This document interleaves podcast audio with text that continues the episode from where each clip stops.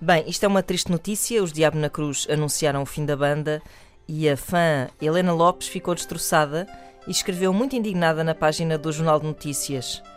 Triste, mas expectável. O que está a dar é Marias Leais e afins. Quando serves filé mignon a um público de salsichas com ovos, dá nisto.